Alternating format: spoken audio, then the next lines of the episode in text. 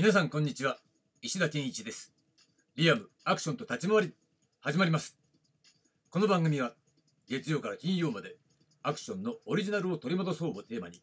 アクションや立ち回りについてアクション理論研究者の石田が他では聞けない話をお届けしています。どうぞお付き合いください。今週のテーマはアクションの今日曜日です。はい、ということで、えー、新しい週が始まりました。えー、今週のテーマはね、アクションの今日曜日ということなんですが、それ何のこっちゃっていうのは、まあ、後々説明しますよ。でまあ、昨日の話ね、ちょっと昨日も練習行ってきたんですが、ね、腰痛でも練習をやる。これはとても自分にとってはね、大事。でなんでかっていうと、自分の体のことは自分が一番よく分かっているからね。別にこれはうぬぼれじゃなくて、本当にそうなのね。で、昨日やったのはね、まあ、腰が痛くない負担のかからない動きは、えー、もう7、80%ぐらい、のスピードで。で、腰に負担の負担のかかる、その、なんだ後ろ回し蹴りとかそういうね、腰に負荷がかかるような動きは、まあ、軽めに50%ぐらいで。で、ほぼね、フルメニューというか、まあ、できる範囲でフルメニューやってきましたよ。とね、ゆっくりやればできるのね。なんでできるじゃねえかよ、みたいな感じ。無理しない。その代わり、えー、痛かったら、ね、セーブするみたいな形で、フォームをきれいにね、えー、蹴ってみるみたいなことをやってきました。ね。で、ジャンプ系も大丈夫。だからジャンプ系もやってきましたよ。なんだ、ゆっくり飛べばね、飛び後ろ回し蹴りみたいなものだってできるじゃんっていうこと。で、今日のダメージもそんなに、えー、特に悪化してるってことはね、よくはなってないけどね。だからこれはもう練習、うん、するしかないなということでね、えー、今後もね、えー、直しながら続けていきたいと思います。実はね、もう動画撮らなきゃなんないでしょ。今年度の練習風景ね、はいつも誕生日に撮ってるんで、もうすぐ誕生日近づいてきちゃいましたから、早いとこ直したいものです。まあ、あとそれだけじゃなくてね、実は去年っていうか、今年度っていうかさ、去年か、去年の分、まだ編集してアップしてないというね、なんていうおバカさんなんでしょう。なんで、こちらもね、先にとりあえず撮影する前にアップしちゃいたいというふうに考えています。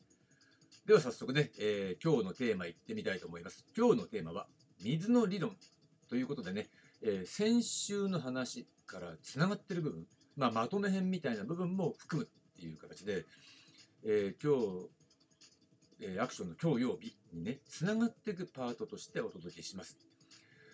やっぱりね、えー、まあ余談になっちゃうんだけど、たまたまさ、YouTube で見た、動画でね、まあ女性の空手装置の人がね、まあ勝手にっていうか、紹介の中で立石とかね、クレジット、うん、してるわけ。いいけどさ、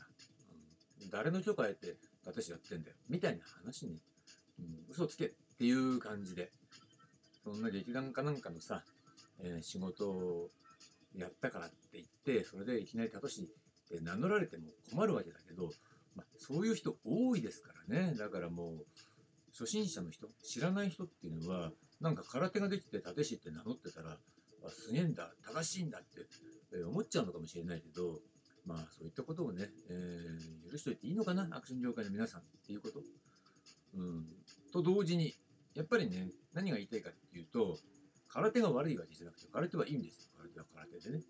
そうじゃなくて、アクションが、えー、やっぱり誇りを持てる。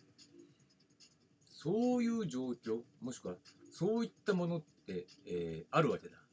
そのためにはでもね、それはアクションを理論化しないとやってきたことは誇りが持てるわけ。だから、えー、我々と、えー、同じようなね、同世代の人たち、アクション全盛期を作ってきた人たち、関わってきた人たちっていうね、人たちにはぜひね、アクションに対して誇りを持ってもらって、えー、独自ジャンルとして優れてるんだということ。じゃあどこが優れてるのっていうことを理論化して、え、理解するっていうことで、まあ、誇りが持てるんじゃないかなというふうに私は考えています。なので、えー、今日はね、そういったところにつながるお話から入ってみることにしましょう。で、水の理論なんですが、前回お話ししましたよね。ブルース・リーさんが提唱していた水の理論。ね。あれ、大元はさ、えー、宮本武蔵の五輪の書のね、その、中からこう、影響を受けたところなんだろうな、だろうなと思われるわけですが、まあ、えー、結局のところね、えー、実はそれアクションの本質アクション表現の本質をついてるそういう理論なんじゃないかなというふうに私は考えたわけです。で、えー、その水の理論っていうものをね考えた時にそうアクションには実はね究極的には極意しか存在しないということなんですね。だから99%の人のやってるねアクションっていうのは間違ってる可能性が高いんだということに気づいたわけですよ。だからこのアクションにおける水の理論っていうのが、え、どういったものなのかっていうことをね解き明かすことはとても重要だと思うわけなんですね。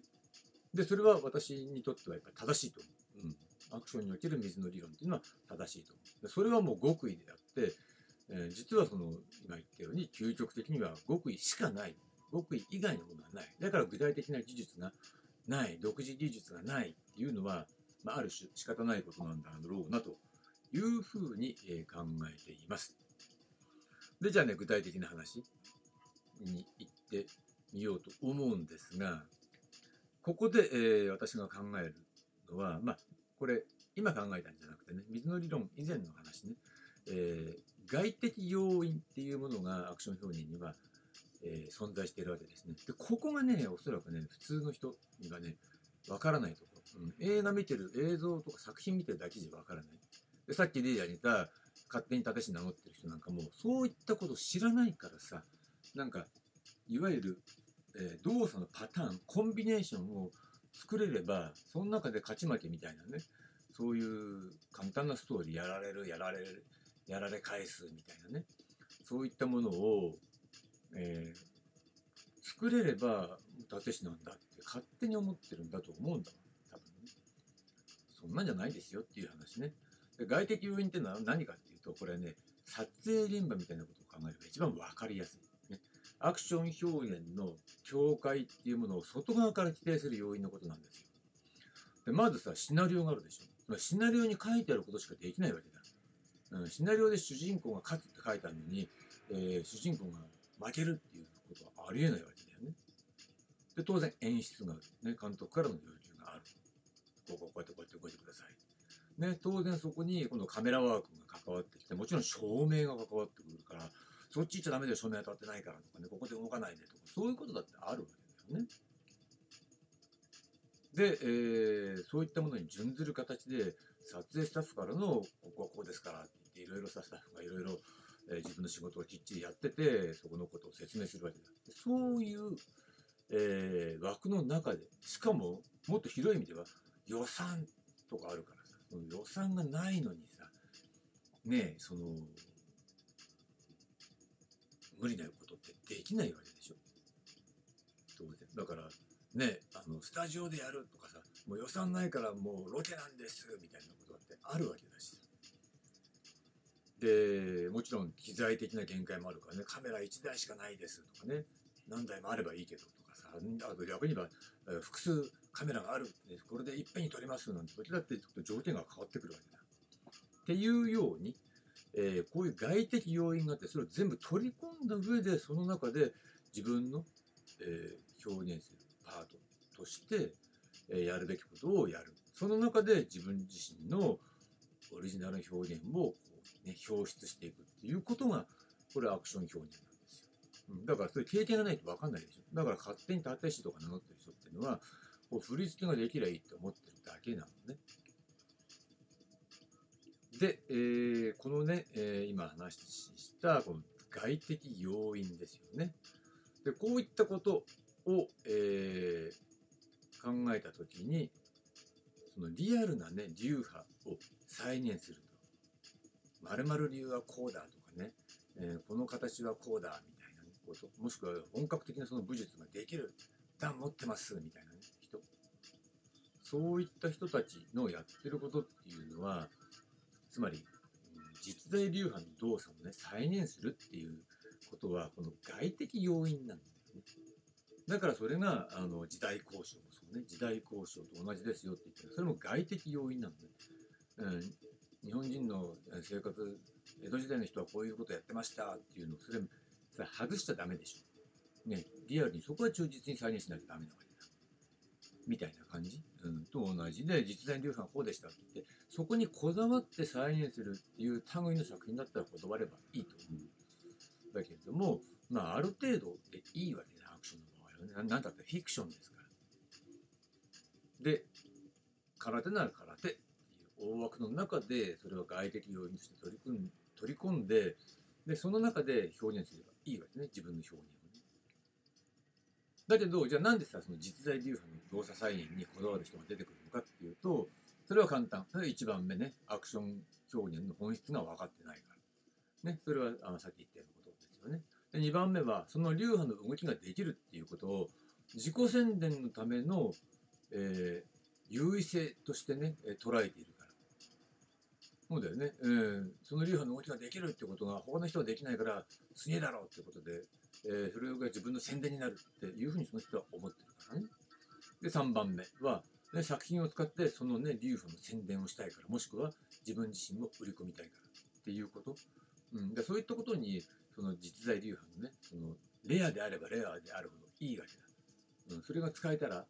えー優位なんじゃないかって勝手に思ってるだけね。うんだけど、まあ何でもいいんだけどさ、えーそういうさ、えー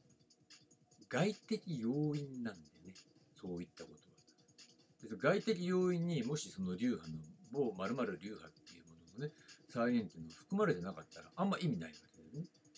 それが売りにならないってことだし、もしくはそれしかできないっていうことになったらさ、実際立ち回りしました。前あったよね、その中国武術、ね、友達で中国武術、結構大会に出るやつとかいてさ。で、なんかちょっとやってみたいっていうか、じゃあ立ち回りちょっとやってみようかって言ってつけた。で、ここでちょっとさ、なんか、えー、わかんないからさ、えーカンフっぽい手をつけたんだけど、ここでなんかちょっとさ、後ろ方向になんかこう技出して、なんかなんだっていいよ、みたいなこと言って、えー、って言ったら固まっちゃってるわけだ。いや、だから裏剣とかで何でもいいから、さ、この体勢でなんかこっち出してよって言ったら、うんって考えた挙句、そんな動きはない言ってたのね。まあ、確かにさ、中国武術の中にそういう動きないのかもしれないけど、立ち回り的なシチュエーションとしてはさ、こう入れ替わって、こう、後方にこう、えー逃げた時に、今度ね、後ろ方向に蹴るとかさ、なんか、普通にやれよっていうことね。だけど、流派にはそういう、ない動きがないっていうから、やらない。で、そこでなんかさ、もう止まっちゃってさ、なんか、本人も面白くなくなっちゃって、なんかちょっとやめちゃったんだけど、そんな経験がちょっとあります。でね、うん、だからそういうさ、外的要因を全部取り込んだ上で、その中で、その流派の動きを表現するんじゃないんだよ。だから彼の場合だったら、その場合はなんか裏剣でも何でもさ、いいからやればいいわけ、みたいなことをね。で、この水の例えっていうもの、水の理論だよね。で、その中で出てくるさ、器の例えっていうのがあったんだけど、これは一つ、この外的要因のメタファーなんだよね。で外的要因があって、その中に、え水を入れたら水はその形になるよっていうの、その中に、えー入り込むことで、えーできる、ね、可能な表現っていうのを自由に表現するっていうことで、ね、それは先週話したように、その器の形を変えろって言ってるわけじゃないわけだ。ね、そのか外的要因っていうのは常にこの取り込まなきゃいけないっていう前提があるっていうことなんですよ。でその中で表現の独自性を追求しなきゃなんないから大変なんだ勝手に自分勝手にこうこうこうやるっていうのはさそれはもうアクションスターの中のアクションスターみたいな何でもかんでも俺の言うことまで通るぜみたいなそういうポジションにした上り詰めた人だったらありえるのかもしれないけど普通そんなことありえないですから99.9%ありえないから、うん、だけどそうありえない状況を想定してなんか、えー格闘技とかができることが優位なんだって思ってる人っていうのはそれは簡単知らないから現実を知らないからなんです。ってことは素人っていうことね、うん、